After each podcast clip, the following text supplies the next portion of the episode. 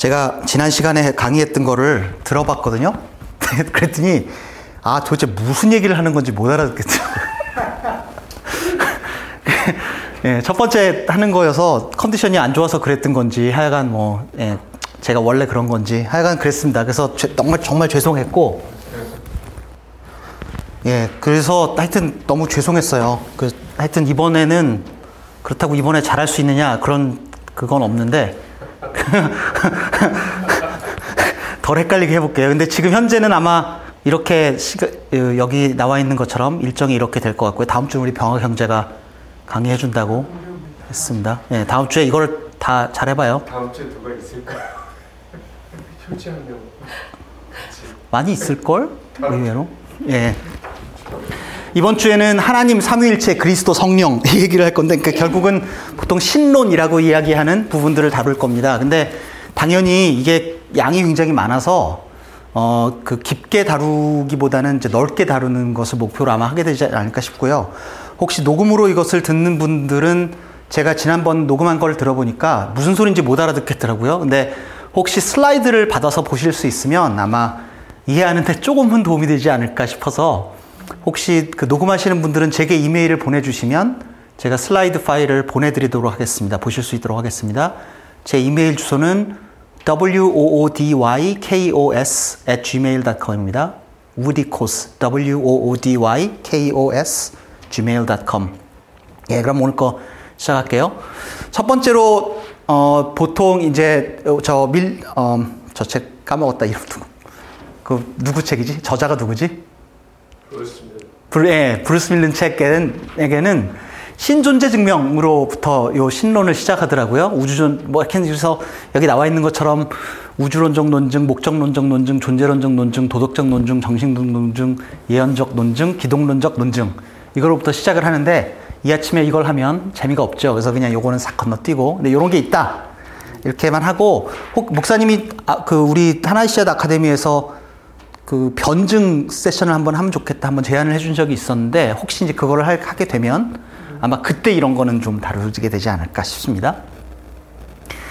하나님의 속성에 대해서 먼저 좀 같이 보면 하나님의 속성은 보통 어, 그 티, 아주 트레디셔널하게 나누는 것으로는 공유적 속성과 비공유적 속성으로 나눕니다. 비공유적 속성은 다른 피조물과 공유하지 않는 하나님만 가, 가지고 계신 독특한 속성을 비공유적 속성이라고 하고 공유적 속성은 다른 도덕적 행위자, 보통 이제 인간이죠. 우리 사람들과 어, 함께 그 쉐어하는 그런 속성을 이야기합니다.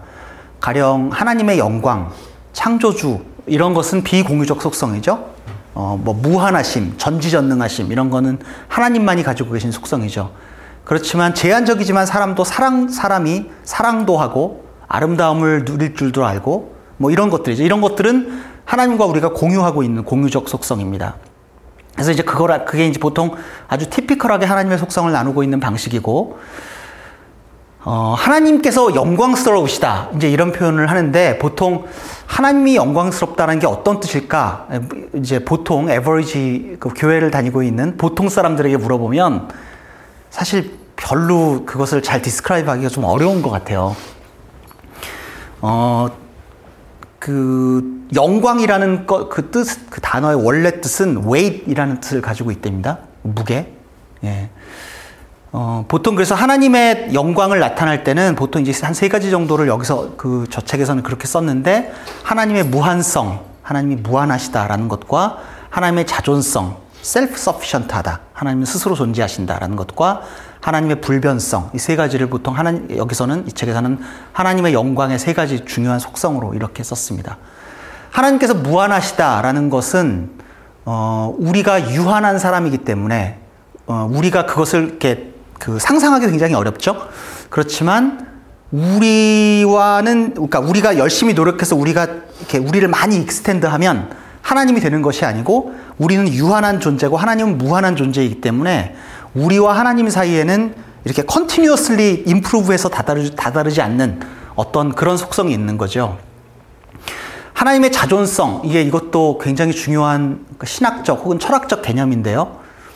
어, 하나님께서 self-sufficient하고 그 self existent exist 하신다. 그러니까 혼자 존재하시고 혼자서 충족하신다라는 개념도 굉장히 중요합니다. 사실 우리가 보통 어, 기도할 때나 그렇고 우리가 신앙생활 할 때도 하나님께서 정말 이걸 필요로 하신다라는 표현을 쓰거나 또 하나님 하나님께서 하나님께 이걸 해드린다 뭐 이런 표현을 쓰지만 그게 이제 인간적으로 이것을 이해하기 위해서 그런 표현을 쓰는 건 맞지만 엄밀한 의미에서 철학적 신학적 입장에서 보면 하나님께서는 우리가 무엇 하는 걸 필요로 하시는 분이 아니거든요. 그러니까 하나님은 우리가 하나님이 필요하셔서 우리를 창조하신 게 아니기 때문에 하나님께서는 정말 우리가 있기 전에 우주가 있기 전에도 스스로 충족하시고 스스로 자존, 자존, 자존하시고 이런 분이셨다라는 것이 이제 굉장히 또 중요한 개념입니다. 또 하나님은 변하지 않습니다. 그래서 무한 전부터 무한 후까지 하나님은 하나도 변하지 않는 분이시다 라는 것도 이제 중요한 속성입니다. 어, 또 하나님의 주되심을 이야기할 때 보통 그 옴니로 시작되는 세 가지 단어를 이렇게 많이 쓰는데 옴니포텐트 하나님이 전능하시다 omnipresent 하나님이 편재 어디나 계시다 omniscient omniscient 하나님이 전 모든 걸 알고 계신다. 이제 이두세 가지 옴니로 이렇게 시작하는 거를 이렇게 이야기하죠. 앞에서 하나님의 영광에 대해서 이제 이야기하는 것과 좀 겹치기도 하지만 어, 하나님은 전능하십니다. 그런데 여기서 하나님께서 모든 걸 할수 있으시다라고 할 때는 어, 아마 시간이 되면 이따 그 얘기를 조금 더 할 수도 있겠지만 논리적으로 불가능한 걸 할 수 있다는 건 아닙니다. 예를 들면 하나님이 드실 수 없는 돌을 하나님이 만드실 수 있을까? 그러니까 이거는 논리적으로 말이 안 되는 거죠. 아니면 어, 세모난 동그라미를 하나님께서 그리실 수 있나? 그러니까 이런 것도 논리적으로 말이 안 되는 거죠. 그러니까 하나님이 전능하시다라는 것은 그 여전히 이제 그런 그런 것들이 있는 거고요.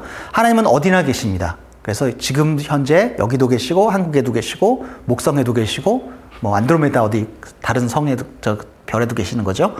전지하시죠. 모든 걸 알고 계시죠. 이번 시간이 아니고 다음 시간에 아마 이 전지에 관련해가지고 특별히 뭐 예정론 이런 거 관련해가지고 아마 디베이트를 좀 다루게 되겠지만 어쨌든 오늘은 이 하나님의 속성에 대해서 아주 기본적인 걸 다루고 있는 거니까 하나님이 전능하시고 편지하시고 전지하시다. 이세 가지가 하나님의 주되심의 중요한 개념이다. 이렇게 좀 생각하면 좋겠습니다. 하나님은 거룩하십니다.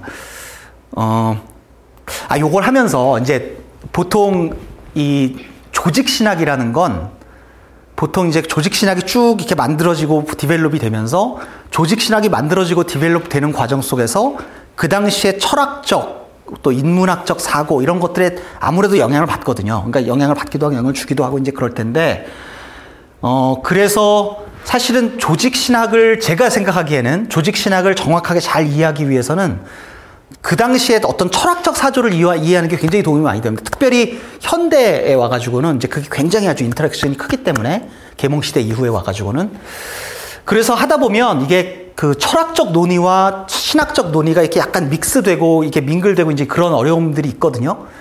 근데 뭐 저도 무식한 공돌이고, 그러니까 뭐 여러분들 중에서는 철학적 그 아이 그 저기 지식이 저보다 많으신 분들도 계시겠지만 이게 너무 철학적으로 깊이 있게 들어가지 않으면서 이제 요것들을 다루려고 하면 어, 어 떻게 생각하면 이제 이게 이렇게 물 위에 붕 떠 있고 그 그라운드가 없는 것 같이 이제 그렇게 느껴질 수가 혹시 좀 있을지 모르겠습니다. 그럼에도 그런 그 어, 위험이 있음에도 불구하고 지금 이 시간에는 이제 깊은 철학적 논의를 하지 않고 이제 수박 겉핥기식으로 이렇게 쭉 넘기는 것을 이제 목표로 하겠습니다. 하나님의 거룩은 어, 하나님이 다른 모든 존재인데 전제라고 썼네요. 하나님이 다른 모든 존재와 구별됩니다.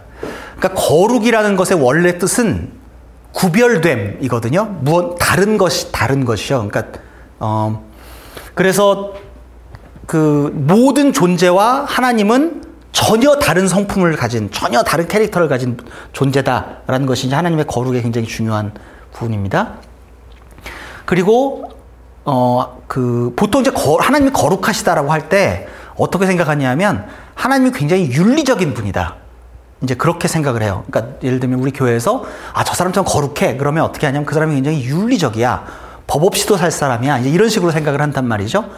그래서 사실은 그 거룩이라는 건 아주 근본적으로는 그, 그 다른 겁니다. 그러니까 구별되는 것입니다. 그러니까 구별되는 것이 거룩의 굉장히 중요한 특징이고 그런 차원에서 하나님이 거룩하시다라고 할 때 다른 존재와 구별된다는 게 일단 일차적인 것이고 그것으로부터 파생되어서 그렇기 때문에 어, 주변에서 그 윤리적이지 못하고 이런 다른 모든 것과 구별된다라는 차원에서 절, 하나님께서는 절대적 표준이 되시고 윤리적인 기준이 되신다라는 것이 이제 하나님의 거룩의 윤리적인 개념입니다. 그렇기 때문에 공의, 정의, 진로, 선함 이런 이런 것들과 하나님의 속성이 다 연관이 되는데 특별히 하나님이 거룩하시다라는 것과 하나님이 선하시다라는 것이 때로는 충돌하는 것 같아 보일 때가 있거든요. 이제 그럼에도 불구하고 하나님의 거룩은 하나도 손상되지 않으, 않으면서 이런 것들이 이제 함께 개념, 개념이 연관 연결되어 있다. 이렇게 이해하시면 좋겠습니다. 하나님은 그러니까 보통 그 성경에서 여러 가지 하나님에 대한 이야기가 나오는데 하나님은 거룩이시다 이렇게 표현하지 않거든요. 또는 하나님은 영광이시다 이렇게 표현하지 않거든요. 하나님은 거룩하시다. 하나님은 영광스러우시다. 이렇게 표현하는데 사랑만은 유일하게 하나님은 사랑이시다라는 표현이 나오죠, 성경에. 이제 그렇게 생각하면 하나님의 속성 중에서 사랑이라는 것은 굉장히 중요한 것인 것 같아 보여요. 사랑은 이제 그 그리 헬라어에서 나와 있는 사랑은 아가페라는 단어를 쓰는데 아가페라는 단어는 이제 보통 성경이 쓰인 언어가 이제 Koine Greek이라는 언어잖아요. Koine 헬라어잖아요. 근데 Koine Greek에서도 그걸 쓰고 있었던 당시에서도 아가페라는 단어는 흔히 쓰이고 있었던 사랑을 describe 한 단어가 아니었답니다. 그러니까 이 하나님의 사랑, 아주 독특한 사랑을 만, 그 표현하기 위해서 그 당시 사람들이 일상적으로 쓰지 않고 있었던 단어를 이용해서 하나님의 사랑을 성경 기자들이 기술한 거죠. 그래서 그 당시에 우리가 잘 알지만 에로스나 필레오나 이런 식의 사랑, 사랑의 그 언어들이 사랑을 이야기하는 그 사랑에 해당하는 단어들이 있었는데 아가페라고 하는 굉장히 잘 쓰이지 않는 단어를 사용함으로써 하나님의 아주 독특한 사랑을 이제 좀 표현해 보려고 노력을 했던 거죠. 거룩과 사랑이 그 하나님 안에서 통합되어 있습니다. 그런데 그것이 어 그러니까 아까 제가 잠깐 말씀드렸지만 거룩과 사랑이 꼭 충돌하는 것 같아 보일 때가 있는 거죠. 그러니까 하나님 거룩하시면 뭔가 사랑이 없으셔야 될 것 같고 사랑이 많으시면 거룩을 compromise 했을 것, 것 같은 그렇지만 하나님에서 통합되어 있다 그렇고요. 아가, 아가페가 자비, 언약 등의 개념에 연결되어 있습니다. 어, 헤세드라고 이야기하는 구약의 단어를 어떻게 번역을 할까라고 하면 그게 굉장히 이제 그 여러 가지 생각을 가지고 이제 번역을 할 수 있는데 어, 결국은 언약적 신실함을 가진 사랑쯤으로 번역할 수 있지 않을까? 이제 이런 생각을 해볼 수 있을 것 같은데요. 이게 생각해 보십시오. 언약, 신실함, 사랑 이런 것들은 이제 헤세들은 단어에 막 꾸겨 넣어가지고 이걸 이제 성, 설명을 하려고 그러는 거죠. 왜 그러냐 하면 하나님의 신실하심 혹은 언약적 사랑 이런 것들을 설명하려면 이것들이 마치 시줄과 날줄이 엮여, 엮여 있는 것처럼 아주 촘촘하게 서로 이제 엮여져 있는 겁니다. 그러니까 그 성경에서 하나의 단어를 끄집어내서 하나님의 속성에 대해서 이걸 기술을 하고 나면 이것이 하나님의 다른 속성에 이렇게 이렇게 줄줄줄 이렇게 딸려 나오게 되는 거죠. 이제 그런 그런 식으로 같이 아주 치밀하게 엮여 있다. 이제 이렇게 좀 이해하시면 좋겠습니다. 삼위일체 하나님 은 이제 삼위일체에 대해서 좀 설명을 하겠는데요. 삼위일체 하나님은 어, 당연히 굉장히 많은 성경적인 근거를 가지고 있습니다. 여기 제가 성경 구절을 잔뜩 성경 구절만 그냥 잔뜩 썼는데 이거는 이제 어 제가 이걸 하면서 아 다시는 이런 짓 하지 말아야겠다. 이제 강의하면서 이렇게 하지 말아야겠다고 생각을 했습니다. 그러니까 제가 앞으로 하는 많은 이야기들이 이런 식으로 굉장히 많은 성경적인 그, 백, 그 근거들을 가지고 있지만 제가 이런 식으로 성경적 성경 그 구절들을 쭉 나열하는 방식으로 설명을 하지는 않으려고 합니다. 이제 그거는 아마 책 찾아보시고 인터넷 찾아보시면 다 나오니까. 그래서 여기서 그냥 한번 쭉 적어봤습니다. 어쨌든 삼일체 하나님에 대해 성경적 근거가 많다. 이제 그러고요. 삼위일체 교리에 대해서는 우리가 참 이해하기 어려운 것 같아요. 그러니까 삼위일체 교리를 쌈박하게 잘 설명한 어, 글 또는 설명한 설교 이런 거를 한번 들어보신 적이 있는지 한번 기억을 해보시면 굉장히 이렇게 없을 거예요. 왜냐하면 삼위일체는 하나님 이외에는 존재하는 다른 양식이 없기 때문에. 그러니까 삼위일체라는 존재 양식은 하나님만 가지고 계신 속성이기 때문에 이거를 어떤 다른 방식으로 설명을 하는 게 불가능한 거죠. 삼위일체를 어떻게 설명할 수 있을까? 어, 기본적으로는 삼위일체를 잘 설명하는 게 대단히 어렵습니다. 왜냐하면 삼위일체는 신적인 존재 양식이고 그 신적인 존재 양식은 한계를 가지고 있는 인간이 충분히 다 기술할 수 없기 때문에 그래서 언어의 한계이기 때문에 하나님의 어떤 독특한 존재 양식을 삼위일체라는 언어로 표현을 하지만 그것은 신비 혹은 초월의 영역에 있는 것을 우리 인간의 언어로 표현하는 것이기 때문에 이게 그렇게 표현이 단순하지 않습니다. 어, 하나님이라는 단어를 우리가 삼위일체를 이야기할 때 이야기를 하는데 그거는 당연히 성부, 성자, 성령을 모두 지칭하는 것입니다. 성부 하나님도 하나님이시고 성자 하나님도 하나님이시고 성령 하나님도 하나님이신 거죠. 성부, 성자, 성령이 삼위 안에 있다. 어, God, 그러니까 그 Godhead, 그러니까 세 분의 person이 한 하나님 안에 있다라고 할 때 person 그럼 이게 뭘까요? 어, 우리가 보통 이제 이렇게 서로 이야기를 할 때, 그러니까 한국말로 이야기를 할 때 그런 실수를 많이 범해요. 하나님이 어떤 분이신가라는 걸 예를 들면 속으로 성경 공부에서 얘기할 때 어떤 순간에는 이렇게 얘기하다가 아 이런 사람이야라고 표현을 할 때가 있어요. 그건 이제 그렇게 하다 어 하나님 사람 아닌데 이제 이렇게 뜨끔하게 되는데 왜 그러냐면 이게 한국의 용법으로는 person이라는 걸 보통 이게 사람으로 번역하잖아요. 그렇죠? 그러니까 너, 너는 이런 사람이야 이렇게 얘기하는데 영어로는 뭐 이런 type of person이야 이렇게 이야기하잖아요. 그 person이라는 것은 그러니까 인, 그, 그 사람이 이제 사람이라는 뜻이 아니고 어떤 위격, 어, 왜 그 페르소나라는 말 들어보신 적 있으시죠? 그러니까 페르소나라는 거는 고대의 그 그리스 시대에 연극을 하는 사람들이 연극 어떤 특정한 캐릭터를 표현하기 위해서 가면을 쓴 것을 페르소나라고 했다고 그래요. 이제 거기서 펄슨이 나온 거거든요. 그러니까 그런 식으로 어떤 독특한 캐릭터를 가진 어떤 존재, 이걸 이제 펄슨이라고 하는 거죠.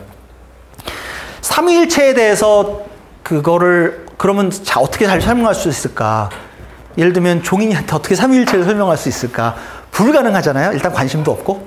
근데 어, 보통 그 Sunday school에 이제 어린아이들 가는 Sunday school에서 어, 그 삼위일체를 설명하는 시도를 하는 걸 보면 이제 이런 이야기들을 해요.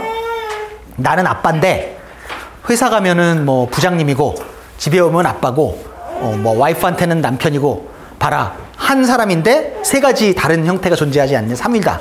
또는 물이 있는데 얼음도 있고 물도 있고 뭐 수증기도 있지 않냐. 삼위다. 삼위일체다. 이제 이런 식으로 설명을 해요. 근데 이게 다 틀린 설명입니다. 그러니까 어떤 형태로든 삼위일체를 인간의 언어로 표현하려고 하고 이거를 유비, 아날로지로 표현을 하려고 하는 순간 삼위일체에 대한 그 기본적인 생각 자체가 깨집니다. 왜냐하면 인간의 언어로 그걸 설명할 수 없기 때문에.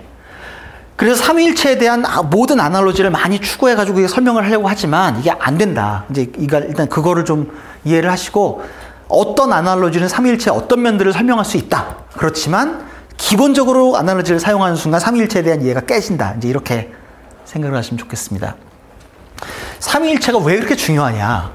보통 그 우리가 2단과 2단 아닌 거를 구별할 때 굉장히 중요한 판별식으로 삼위일체를 그 사람들이 인정하느냐 이걸 쓰잖아요. 가령 여호와의 증인 삼위일체 인정 안 하잖아요. 어, 왜 그러냐? 어, 삼위일체가 왜 중요하냐?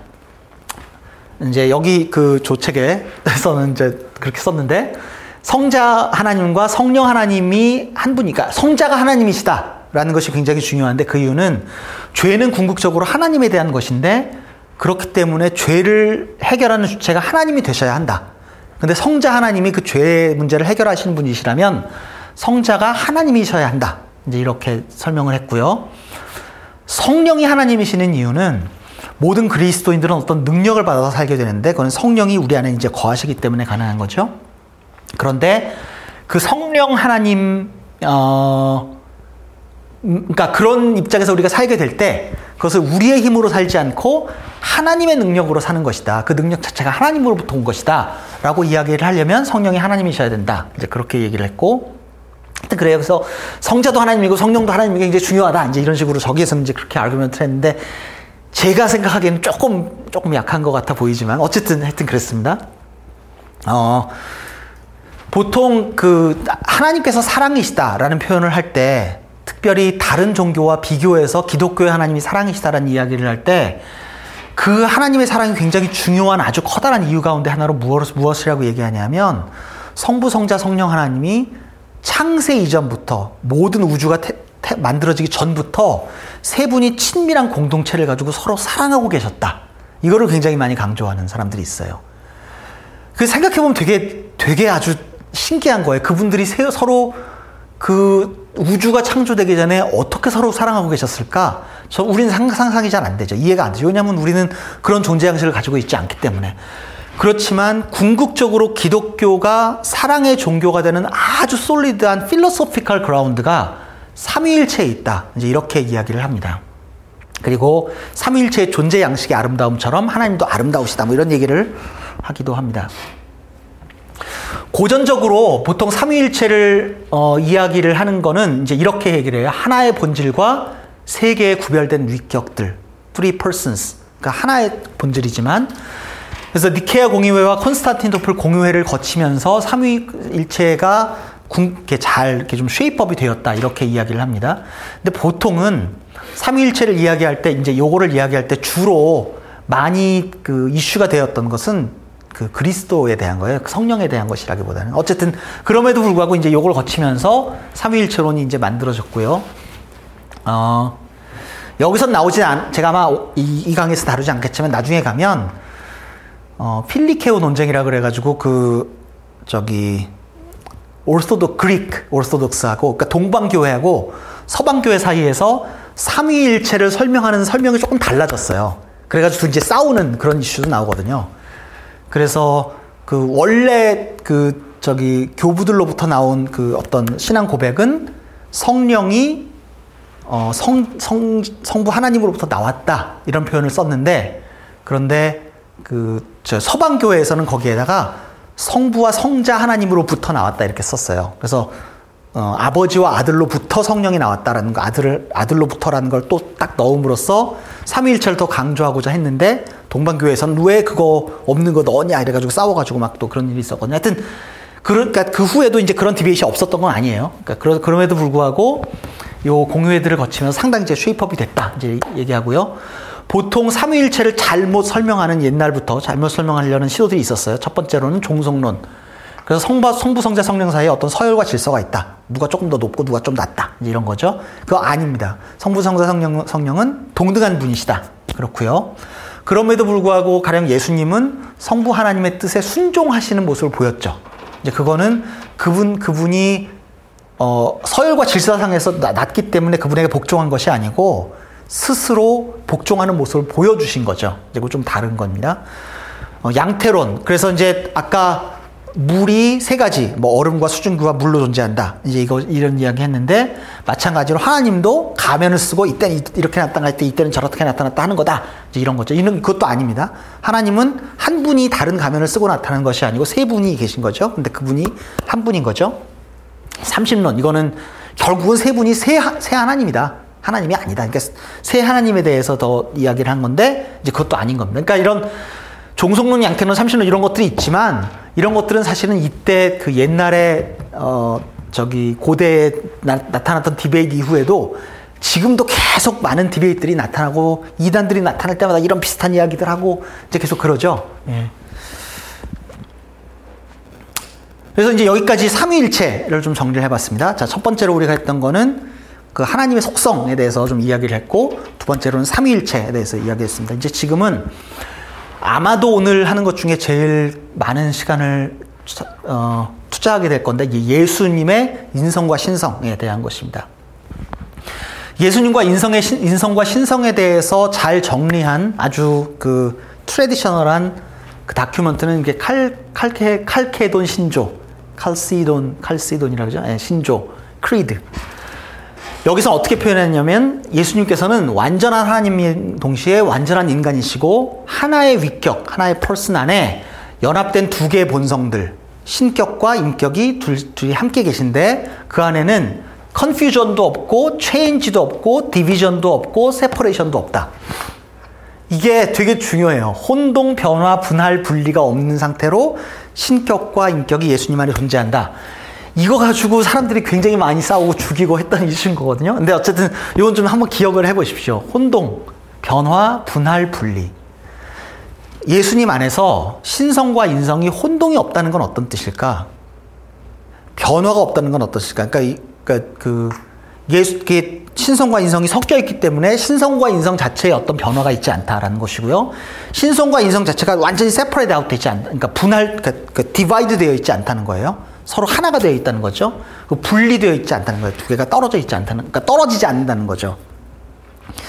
무슨 이야기인지 하는 게, hopefully 제가 이제 그, 요, 요거를 다루면서 조금 더 이해를 할 수 있기를 바랍니다. 어, 여기서 아마 어떤 것들은 좀 들어본 것들도 아마 있는 게 있으신 분이 있을 거예요. 보통 초기 논쟁 속에서 예수님의 신성과 인성을 설명하면서 사람들이 이제 이런 여러 가지 생각들을 했어요. 근데 이 여러 가지 생각들이 요즘도 이단들이 나올 때마다 요 비슷한 생각들을 계속 계속 계속 해요. 그래서 이제 요거를 좀 잘 이해하면 어, 좀 좋을 것 같습니다. 첫 번째 이제 에비온주의라는 겁니다. 여기는 아주 컨비니언트하게 예수님이 인간이라 이렇게 보는 거예요. 예수님의 기본적으로 신성을 제거한 거죠. 예, 이게 에비온주의고 가연설, 그 도스티즘, 어, 이거 오인데 잘못 썼네. 네, 도스티즘. 제가 이게 이렇게 아침에 이게 저기 타이포를 발견할 때마다 제가 이제 오후에 이거 바꿔가지고 올리니까 예, 하여튼 집에 가서 다시 보시면 이게 아마 바뀌어져 있을 겁니다. 가현설. 이건 어떤 거냐면은요, 예수님께서 하나님이셨다는 거예요. 그러니까 인성을 제외한 거예요. 다만 왜 하나님 예수님이 하나님처럼 보여 그러니까 그 인간으로 나타나셨냐? 그건 하나님이신데 잠깐 인간처럼 가현 가짜로 보였다라는 거예요. 어 근데 제가 이제 얼, 그 얼마 전에 이제 몇 달 전에 작년인가 언젠가 어떤 신학자로부터 이제 그분이 말씀하신 것 중에 이런 비슷한 이야기를 들은 적이 있어요. 요즘 기독교에서 하는 예수님에 관한 찬양을 보면 도스티즘인 것 같다. 가현설인 것 같다. 예수님의 인간적인 이야기는 하지 않고 예수님이 다 예수님을 다 하나님으로만 그리고 있다. 뭐 이런 표현을 하신 적이 있는데 가만히 생각해 보니까 그렇더라고요. 우리가 예수님을 다 하나님으로만 생각하고 있는 것 같더라고요. 예. 그렇지 않나요? 네, 어쨌든 그렇습니다. 가연설 이런 게 있었고요. 영주주의 그노시티 그노티시 그노 그노스틱스 그노스틱인데 이것도 타이포네. 하여튼 그노티시즘. 어 이거는 이런 거 영지주의라는 건 어떤 거냐면은요. 세상이 창조될 때 뭔가 어두운 상태로 창조가 됐어요. 그래서 어두운 상태로 창조가 돼서 어떤 신비한 다른 곳에서 영적 에너지가 있던 이곳에서 와서 영적 에너지가 어두운 것을 물리치고 그것이 보통 지식이란 형태로 온다고 봤는데 그게 이제 근호 근호 이게 이제 노우잖아요 노우 그 날리지잖아요 그러니까 그 어떤 지, 그 지식의 형태로 오면 지식이 빛이 돼서 그것이 이제 세상을 다시 새 창조로 바꾼다 이제 이런 개념을 가지고 있는 사상이었는데 마찬가지 예수님을 그걸로 본 거예요. 어떤 영, 다른 세계에서 신비한 영적 문질로 이루어진 예수님이 오셔서 예수님이 세상을 다르게 바꾸신 거죠. 그래서 구약의 창조는 말하자면 어두운 창조고 예수님이 오셔서 만들어진 새로운 창조가 새로운 거다. 이렇게 좋은 거다. 이렇게 보는 거예요. 메이트릭스 보면 사람들이 아, 야, 기독교적이다. 막 Trinity도 나오고 그렇잖아요. 그래서 예수님이, 예수님이 그 Neo고 이제 생각하잖아요. 근데 가만히 보면 Matrix는 굉장히 영지주의적인 영화예요. 예. 그러니까 세상이 어둡게 돼 있고 그걸 하는. 예. 하여튼 영추주는 기본적으로는 이제 굉장히 이원론적인 거죠. 선한 것과 악한 것을 딱 분리해 놓고 육신은 악하고 영은 선하다. 근데 악한 육신을 새롭게 하기 위해서 선한 영이 날리지가 와서 이걸 해야 된다 이런 건데 예수님을 그거의 중심으로 본 거죠.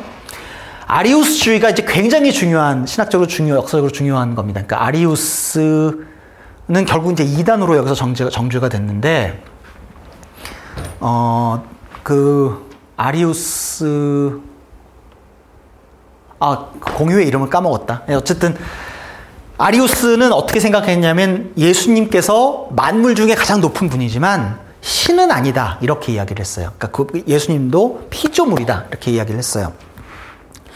그래, 그래, 그래가지고 사실은 그 당시에는 이제 아리우스를 따르고 있는 사람들이 머조리티에 가까웠다고 해요. 근데 그 공유회 당시에서 아리우스를 반대하는 사람이 아타나시우스라는 사람이었는데 이 사람이 어 그 아니다. 예수님은 하나님이시다. 이제 이걸 주장해가지고 그걸 관철시켰거든요. 예, 그분의 모, 삶의 모토가 콘트라 문둠, 세상을 대항해서 뭐 이런 거였는데, 어, 그, 이런 것도 딴 데 가서 문둠 보면 아, 있어 보이니까 한번 사용하셔도 괜찮을 것 같아요. 아리우스 주의가 그러니까 아리우스 주의가 그래- 그래서 그 후는 이단으로 이제 정치가 됐습니다. 이것도 자- 생각해 보면 예수님이 가장 높은 신분이지만 신은 아니다 이런 개념들도 많이 있죠. 예, 이- 특히 이제 이단들 중에서는 그 후에는 이제 뭐 몇 가지가 있는데 이거는 한번 보십시오 그냥 뭐 이런 예수님 안에는 로고스 그러니까 하나님의 말씀인 로고스가 영혼 대신에 존재한다라는 개념을 가진 이제 그런 것도 있었고 여기서 이제 두 본성이 분리되어 있다 이제 이런 개념을 가진 것도 있었고 여기 그러니까 유티케우스주의는 유티케우스주의는 좀 재밌는 게 두 본성이 결합되어 있어요. 근데 결합됨으로써 하나님도 인간도 아닌 제3의 존재가 되었다라고 이야기를 한 거예요. 이런 것도 다 아닌 겁니다. 이거를 다시 이해하려면 어떻게 해야 되느냐? 완전한 하나님이 동시에 완전한 인간이시다. 하나의 위격 안에서 두 개의 본성들이 혼합되어 있는데 혼동과 변화나 분할과 분리가 없이 두 개가 혼합되어 있다. 이제 이것이 예수님의 예수님을 우리가 이제 트레디셔널하게 이해하고 있는 방식입니다. 어, 하나님의 말씀과 인간을, 인간이 이제 좀 몇 가지 차원에서 좀 보겠는데, 일단 그리스도 안에서의 연합이 이루어지죠.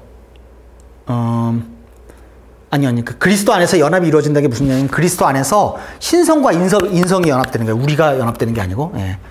그리스도 안에서 신성과 연삽, 연- 신성과 인성, 인, 인, 인 성이 연합되어 있는데, 그것이 어떤 형태로 연합되어 있는지 이제 몇 가지, 몇 가지를 보겠습니다. 첫 번째로는 유일하고 독특한 연합입니다.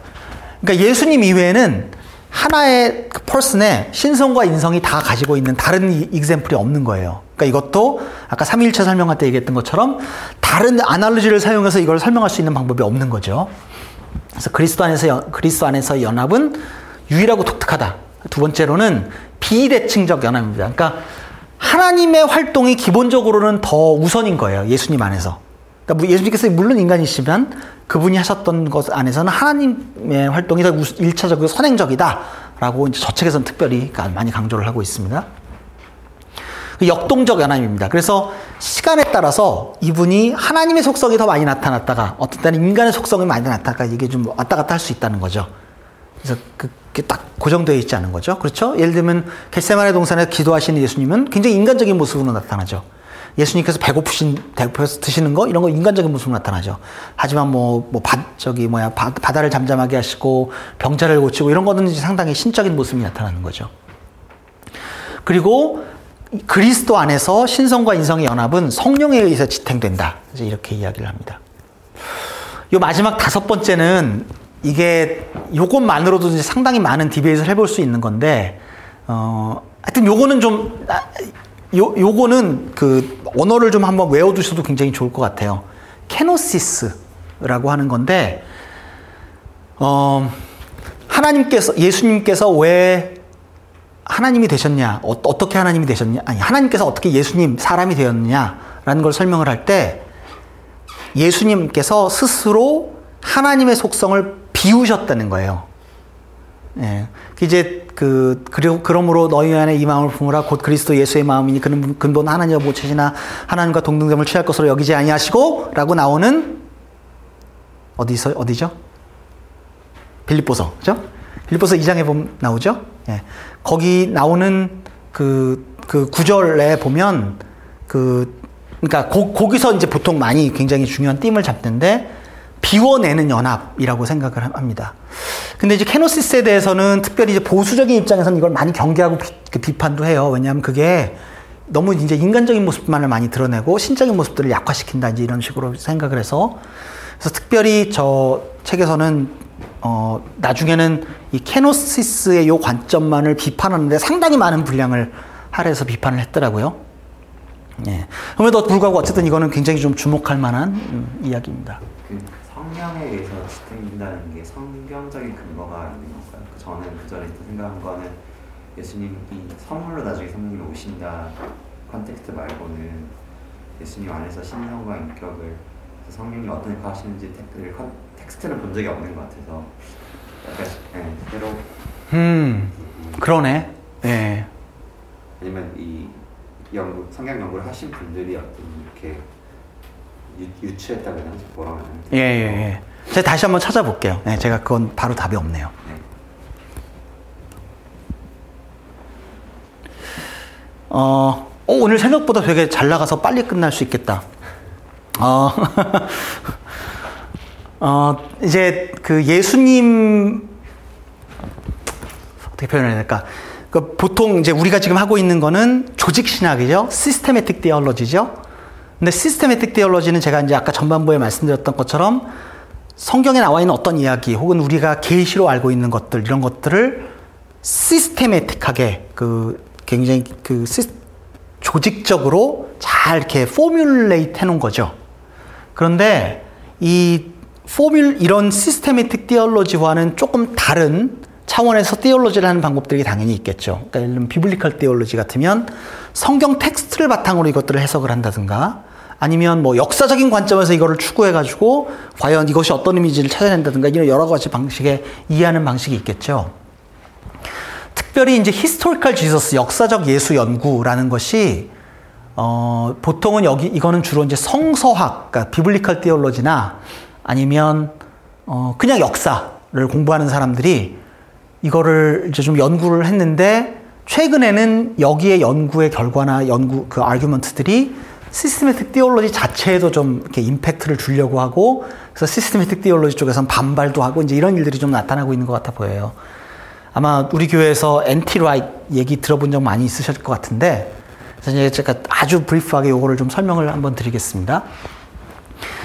역사적 예수라고 이야기를 할 때는 이제 우리가 어, 어, 아주 기본적으로는 처음에 역사적 예수 연구가 어떻게 시작되었느냐 하면요.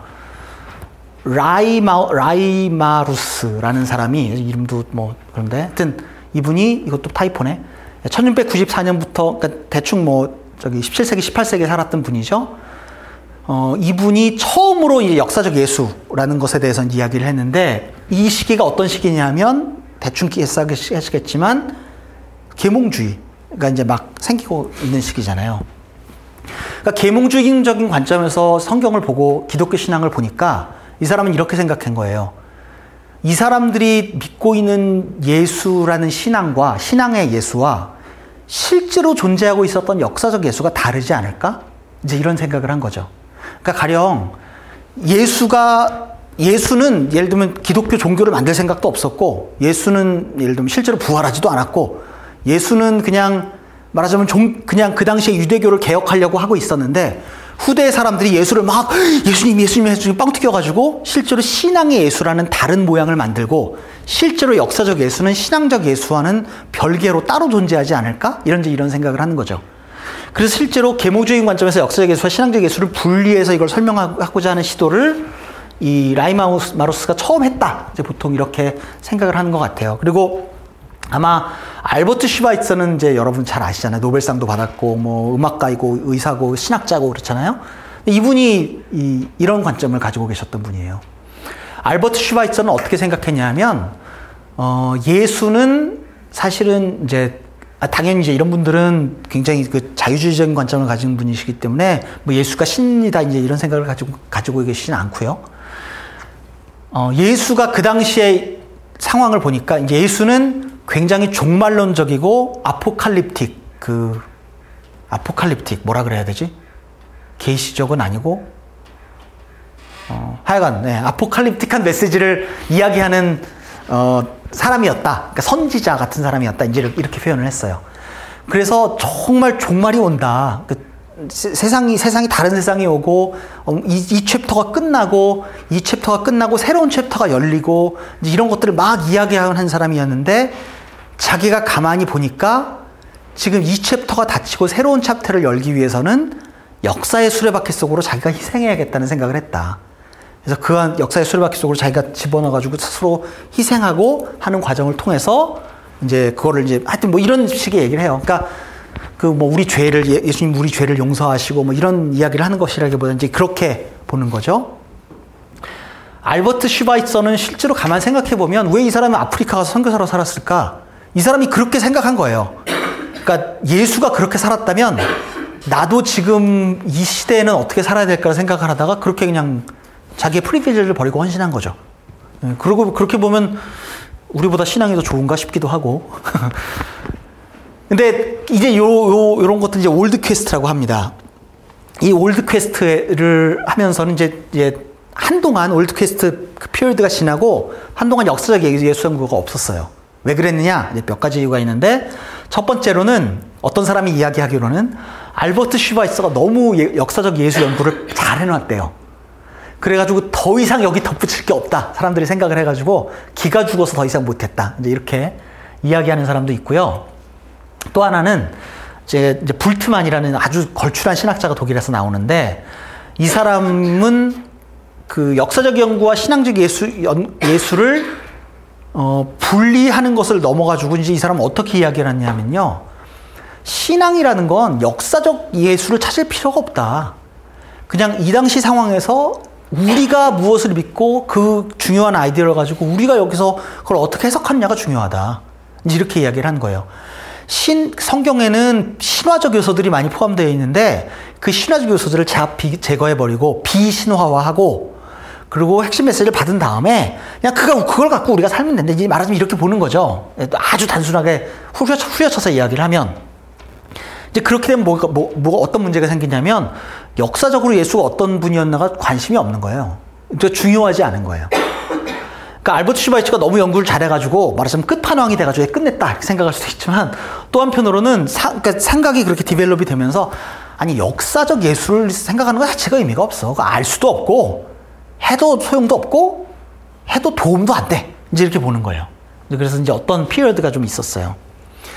제가 지난 시간에 그 판넨부르 판넨버그가 판넨베르그가 불트만의 제자다 이제 이런 표현인데 그 잘못된 거 제가 잘못 얘기한 거예요. 제가 이제 그 케이즈만하고 약간 헷갈, 헷갈렸는데 케이즈만이라는 사람이 불트만의 제자였어요.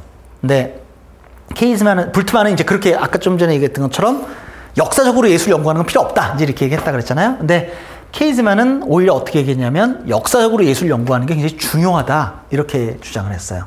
특히 특별히 이 사람은 나치 가 준동하는 걸 보면서 나치가 그렇게 할 수 있었던 건 예수의 역사성을 잃어버렸기 때문이다 이렇게 봤던 거죠. 그래서 이제 다시 역사 속으로 그래서 이제 케제만이 정말 그 예수 그의 역사, 역사적 예수를 이제 연구하시는 게 굉장히 중요하다. 가지고 이제 막 이제 movement를 만들었었어요. 보니까 이제 돌아가신 지도 얼마 안 됐네요. 어, 지금, 근데 이게 되게 재밌는 게, old quest고, 요, 그, 여기에 나타난 건 이게 new quest라고 부르거든요. 근데 이제 그렇게 new가 아닌 거죠, 이제 지금은. 예. 근데 이제 요즘 나오고 있는 어떤 또 다른 quest가 있는 또 다른 이제 흐름이 있는데 이걸 이제 보통 third quest라고 아마 이건 엔티라이트가 아마 이렇게 얘기했던 것으로 제가 기억하는데 어, 요 third quest가 나오는 아주 중요한 그 것 중에 하나는 특별히 20세기 초반, 중반, 후반으로 지나가면서 고고학적 발견이나 연구가 많이 이루어졌어요. 그래서 1세기 유대 지방이 어떤 모습이었을까? 1세기 Judaism, 1세기의 유대주, 유대주의가 어떤 모습이었을까 하는 연구가 많이 이루어졌는데 그 연구를 중심으로 예수를 그 context에서 이해하려는 시도들이 많이 있었던 거죠.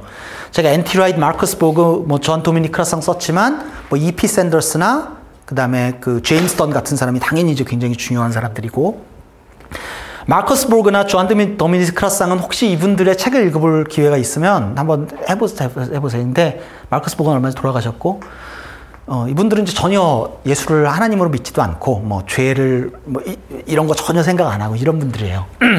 성경의 권위도 인정하지 않고 이런 분들이고 엔티라이트는 당연히 이제 굉장히 성경의 권위, 신적 권위 인정하고 뭐 예수가 육체적으로 부활했고 다 이제 이거 생각하시는 분, 아, 이해 인정하는 분들이죠. 어쨌든 이런 다양한 스펙트럼의 학자들이 1세기 유다, 유, first century Judaism이 어떤 상황이었냐를 바탕으로 예수를 연구해서 예수가 실제로 historically 어떤 모습이었느냐를 이제 판단을, 그러니까 그거를 figure out 하려고 이제 노력을 하는 분들이에요.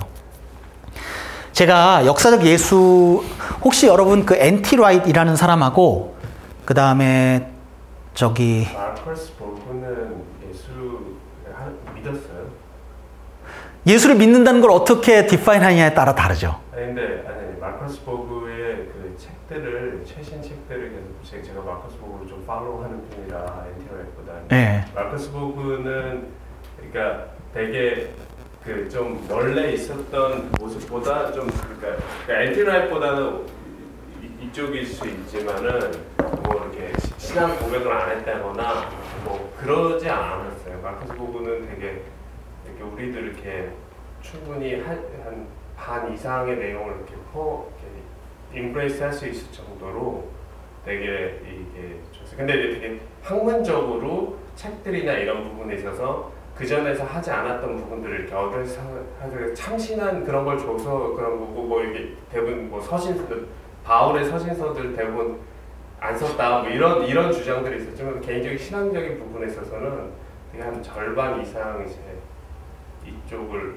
그 복음주의에서 하는 고백을 공유하는 것으로 이렇게 제가 알고 있어요. 왜 왜? 왜? 마커스 보그가 쓴 책 중에 이제 제가 생각하기에는 제일 그 읽어보면 좋은 책이 Heart of Christianity라는 책이 있거든요. 저는 그거는 정말 아주 꼭 읽어보면 좋은 책인 것 같아요. 근데 어, 그러니까 기본적으로 마커스 보그는 어, 이제 예를 들어 마커스 보그 같은 사람한테 예수님이 실존 인물이냐라고 물어보면 야 예수님이 실존 인물이라고 어떻게 생각 안 할 수가 있어? 당연히 실존 인물이지. 이렇게 얘기를 해요. 그러니까 그럴, 그럴 정도로 당연히 이제 예수님이 역사적으로 존재했다는 것도 그 인정하고 이제 그렇지만 예를 들면 엔티라이트나 마커스 보그 같은 사람이 debate 한 걸 보면 예수가 실제로 부활했느냐라는 거 갖고 실제로 debate를 하는데 그 말도 안 된다 어떻게 부활을 하냐 엔티라이트는 말도 안 된다 이, 이, 이 성경 이거 봐라 이게 부활했다는 거 말고는 다른 설명이 어떻게 가능하냐 이런 debate를 하거든요. 어, 그러니까 엔티라이트가 보통 어떻게 이야기를 하냐면 자기 스파링 파트너라고 보통 이야기를 해요. 그래서 굉장히 아주 그 디베이트를 많이 하는 것 같아요. 예, 저는 병영제가 얘기했던 것처럼 그 얘기 굉장히 동의해요. 그러니까 마크스 보그도 그렇고 잔 도미스 크라상도 그렇고 우리와 신앙의 내용이 정확하게 일치하지 않는다 하더라도 이분들이 이야기하는 걸 가만히 들어보면 굉장히 큰 도움을 얻는 것 같아요. 예. 오케이. 그래서 아, 아, 제가 무슨 얘기 하려고 했지? 어. 아, 까먹었다. 아니, 아니, 아니, 아니, 아니. 제가 갑자기 아니, 아니, 아니. 음. 아, 그래가지고 이제 특히 이제 엔티라이트 같은 사람은 이제 우리 같은 이분은 저기 성서 유니온, 성서 유니온 아시죠? 그 다음에 IVF, 뭐, 이런 거에 관여했던 분이에요. 학생 때. 이제 그런 거 관여했던 분이기 때문에 이제 우리와 신앙이 background가 비슷하죠. 그런데 이분이 어떤 이야기를 하냐면 뭐 justification에 대해서도 first century Judaism을 가만히 보니까 justification이 우리가 이해하고 있었던 거가 좀 다른 거더라. 그 다음에 뭐, 뭐 구원 이런 것도 좀 다른 거더라. 그러니까 이런 이야기들을 계속 하니까 이제 보수적인 신학자들은 뭐 엄청 엔티라이트 막 까고 막 이랬죠. 하여튼 이런 debate들이 있어요. 인터넷 뭐 책 같은 거 읽어보면. 예, 재밌습니다. 예, 성령 이야기를 간단하게 하고 나면 이제 좀 정리가 될 것 같아요. 성령은 어, 그러니까 지, 지금 그 여러 가지 공의회 이야기했잖아요. 예수님의 인성과 신성 뭐 이런 게 많이 있었던 이제 공의회 얘기했잖아요. 그러니까 예수님이 과연 하나님이냐 인간이냐라는 것 때문에 많은 debate이 있었고 그거 가지고 많은 이제 development가 있어서 만들어진 것과 달리 성령에 대해서는 이게 훨씬 없어요. 그러니까 최근에는 제가 이해하고 있기로는 최근에 신학적으로 성령에 대해서 이걸 좀 잘 디파인하고 하는 시도들이 많이 있었고 이것들이 좀 많이 이루어졌다고 알고 있는데 저도 사실은 그거를 많이 접하지 못했고 알지 못하고 그럼에도 불구하고 이제 우리가 성경에서 이해하고 있는 것과 전통적으로 이해하는 것들 좀 정리를 하자면 성령은 인격적 존재고 신적 존재죠. 어, 예수님과 마찬가지로. 그래서 우리가 성령에 대해서 흔히 오해하고 있는 건 성령을 파워로 생각하는 거죠. 그래서 성령이 May the force be with you 하던 것, 하는 것처럼 그러니까 성령이 이제 그런 force처럼 이제 생각을 하는 경우가 많이 있죠. 네, 그렇지 않다는 거죠. 성령께서는 어, 때로는 굉장히 이렇게 소심하게 아무, 그러니까 굉장히 소심하게 행동하시고 이제 그렇게 하는 것처럼 보일 때도 있고 뭐 그렇죠. 우리가 이제 살다 보면 네. 그리고 그리고 이제 물론 신, 이제 하나님이시고 어. 선택, 부르심, 중세, 회개, 믿음, 칭의, 입양 이런 것들이 다 성령으로 인해서 이루어지는 것입니다. 그래서 그러니까 그 우리가 예수님을 믿게 된다 하는 것도 성령이 아니면 그것들을 깨달지 깨닫지 못하는 거죠. 그러니까 눈이 열려서 예수님이 하나, 하나님 이시라는 것, 예수가 우리를 위해 돌아가셨고 그 믿음을 우리가 받아들이는 것은 성령께서 우리 안에 그거를 가능하게 하신다. 이제 그런 거죠. 그리고 마찬가지로 우리가 뭐 소망, 확신, 성화, 성도의 견인 이것도 한 뭐 두 주면 이런 이게 조금 더 많이 하겠지만 이런 것들도 성령께서 주도하셔서 우리가 성장하는 것이다. 이제 이런 거죠. 제가 목사님하고 그때 언젠가 얘기하면서는 아마 이 그리스도인의 성장과 뭐 성령과 동행함 요거 가지고만도 조금 더 이렇게 세션 한번 하면 좋겠다 이런 얘기를 한번 드린 적도 있었는데 아마 어쩐 것도 하게 될지도 모르겠습니다.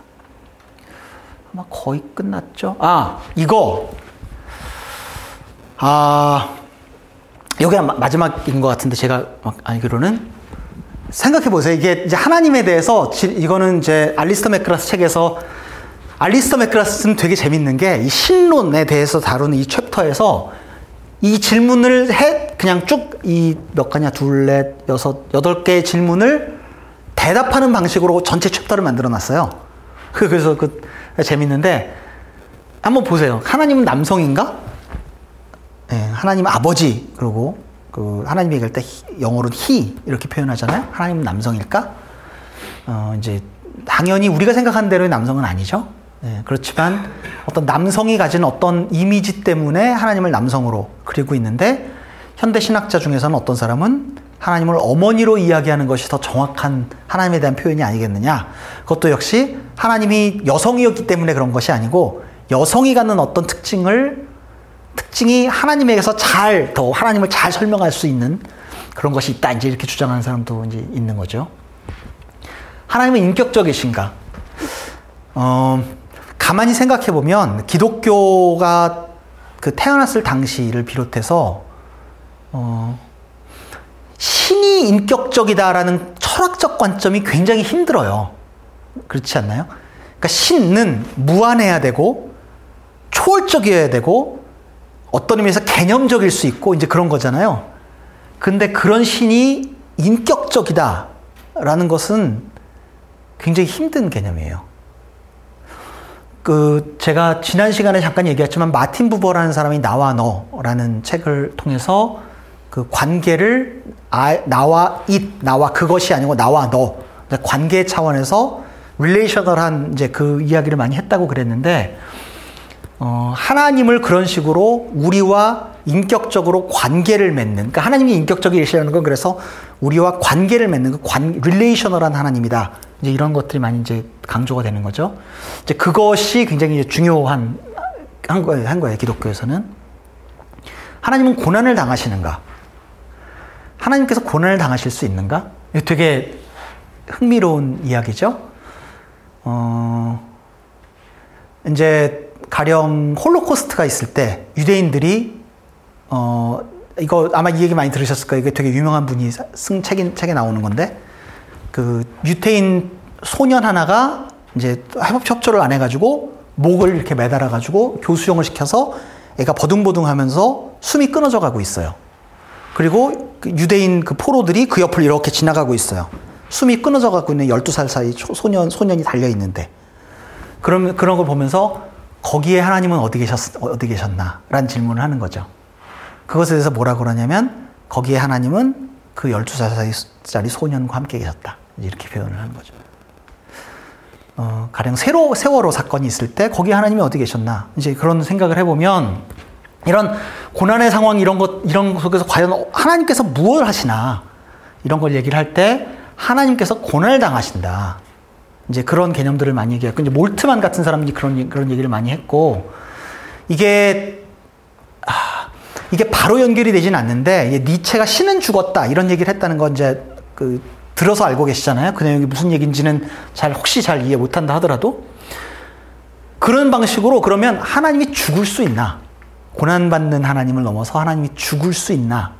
이제 이런 질문도 현대 신학에서는 현대 신학이라기보다는 20세기 신학에서는 좀 많이 해보게 되기도 하는 것 같아요. 어... 하나님은 전능하신가? 예, 하나님이 전능하시다면 이제 아마 이게 뒤, 뒤에 이 악 신정론과도 연관이 되지만 하나님이 전능하시다면은 그러니까 우리가 하나님이 우리와 릴레이셔널해지면 기본적으로 그 릴레이션에 하나님이 바운드가 돼요. 그죠? 그리고 하나님이 천지를 창조하시면요. 천지를 창조하셨다는 그것, 그것 안에 하나님이 갇히게 돼요. 그러니까 논리적으로 하나님이 어떤 행동을 하셨다는 것은 그 행동과 그 하나님의 다음 행동을 제한하는 거죠. 이제 그런 어떤 철학자 사고를 해보, 해보, 해보다가 정말 하나님이 전능한가 맞나? 뭐 이런 생각을 해보는 거예요. 그래서 저- 그 한전된 능력이라는 이제 그런 거죠. 하나님께서 능력이 그런 것에 이제 컨파인 된다는 거고 때로는 하나님께서 자기를 제한하시는 거죠 스스로를. 예. 이거는 이제 이런 식으로 빨리 넘어가지만 궁금하시면 그 알리스터 맥크라스 책을 한 번 더 읽어보셔도 될 것 같아요. 아 제가 알리스터 맥크라스 책을 지난 시간에 소개를 드리고 그리고 이번에도 좀 봤는데 제가 이제 요 강의를 준비를 다 끝내고 나서 알리스터 맥크라스 책을 이제 저는 이제 알리스터 맥크라스 책을 읽은 게 거의 한 20년은 아니고 한 15년 뭐그 전에 읽었거든요. 20세기에 읽었거든요, 말하자면. 근데 근데 제, 저는 그게 제가 읽은 게 first edition인가 second edition인가 그런데 지금 6 edition이 나왔더라고요. 근데 6 edition을 보니까 굉장히 달라요. 그래서 제가 알리스터 맥그라스 책 오늘까지 얘기한 알리스터 맥그라스 책은 옛날 알리스터 맥그라스 책이고 다음 주부터는 제가 새 책을 샀으니까 다음 주부터는 이제 아마 예, 조금 더 업데이트한 하여튼 새 책도 아마 근데 대충 풀- 그 이렇게 된 것 같아요. 어, 예, 하나님은 세상에 어떻게 개입하시는가? 이신론이라는 이야기를 하다가 제가 지난 시간에 이신론에 대해서 이야기만 하고 설명을 하지 않고 넘어갔는데 이신론은 이런 거죠. 하나님께 세상을 창조하셨어요. 자연 법칙이 다 돌아가도록 만드셨어요. 그리고 하나님이 거기 개입하진 않으시는 거예요.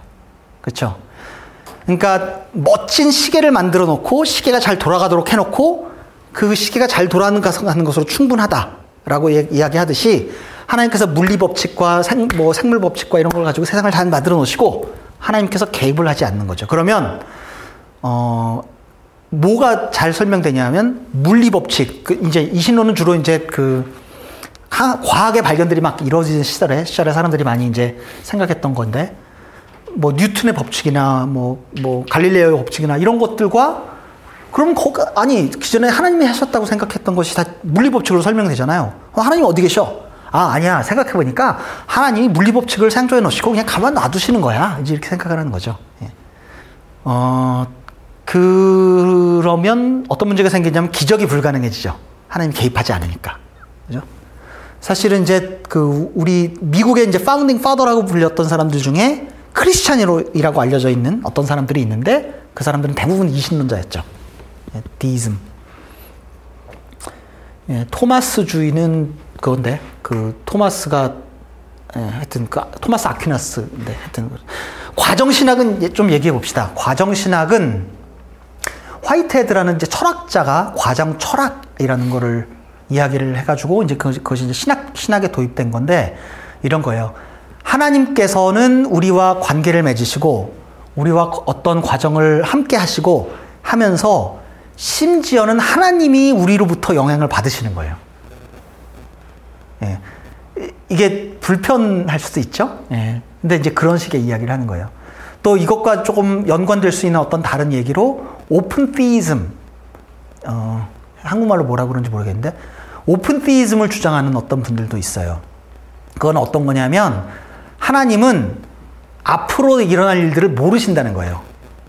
앞으로 일어날 일들은 열려 있다는 거예요. 그래서 그래서 하나님은 그거 그 속에서 최선을 다해서 그분의 능력을 능력을 이용해서 우리를 보호하시고 하는 일을 하지만 앞에 일은 하나님께서 열려 그 열려 있다. 그리고 기본적으로 현재는 그래서 하나님께서 토탈리 컨트롤하고 있는 게 아니다. 그런 거예요. 예. 하여튼 예. 하나님은 창조자이신가 뭐 예, 이런 거 당연히 하고 악을 허락하시나 이거는 어 그러니까 신정론이라고 그러죠. 하나님께서 정말 세상을 통치하고 계시면 왜 악이 존재하느냐 뭐 이런 debate 있는 거죠. 예, 성령은 하나님이시니까 이런 질문들이 신론에 관련된 어떤 질문들로 알리스터 맥크라 책에 나와 있습니다. 예, 오늘은 여기까지 하고 혹시 시간 한 5분 정도 동안 질문 있으세요? 코멘트나? 예, 오늘은 그래서 하나님의 속성, 삼위일체, 그리스도의 인성과 신성, 성령 이네 가지를 다뤘습니다.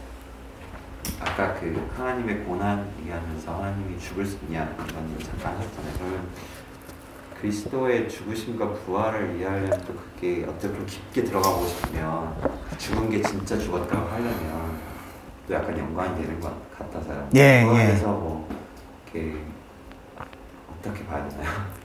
글쎄요, 예.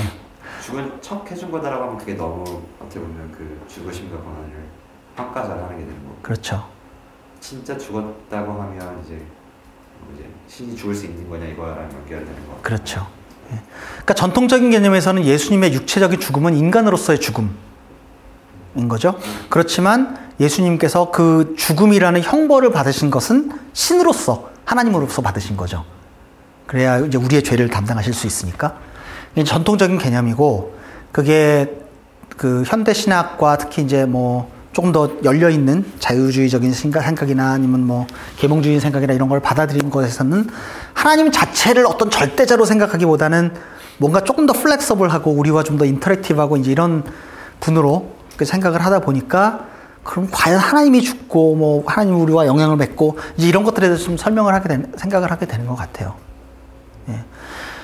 저 개인적으로는 예를 들면 어, 아까 이제 뭐 과정신학 얘기도 했고 뭐 사신신학 하나님이 죽, 죽느냐 뭐뭐 하여튼 이런 이야기 했지만 제가 이제 그런 걸 믿느냐 저는 그렇게 생각을 하진 않는데 근데 아까 이제 병화 형제가 언급했던 것처럼 우리와 모든 신앙을 다 같이 하지 않는다 하더라도 어떤 다른 신학적 관점을 가진 것들을 이렇게 접해 보면 그것부터 얻는 유익이 상당히 큰 것 같아요. 저는 그렇게 생각해요.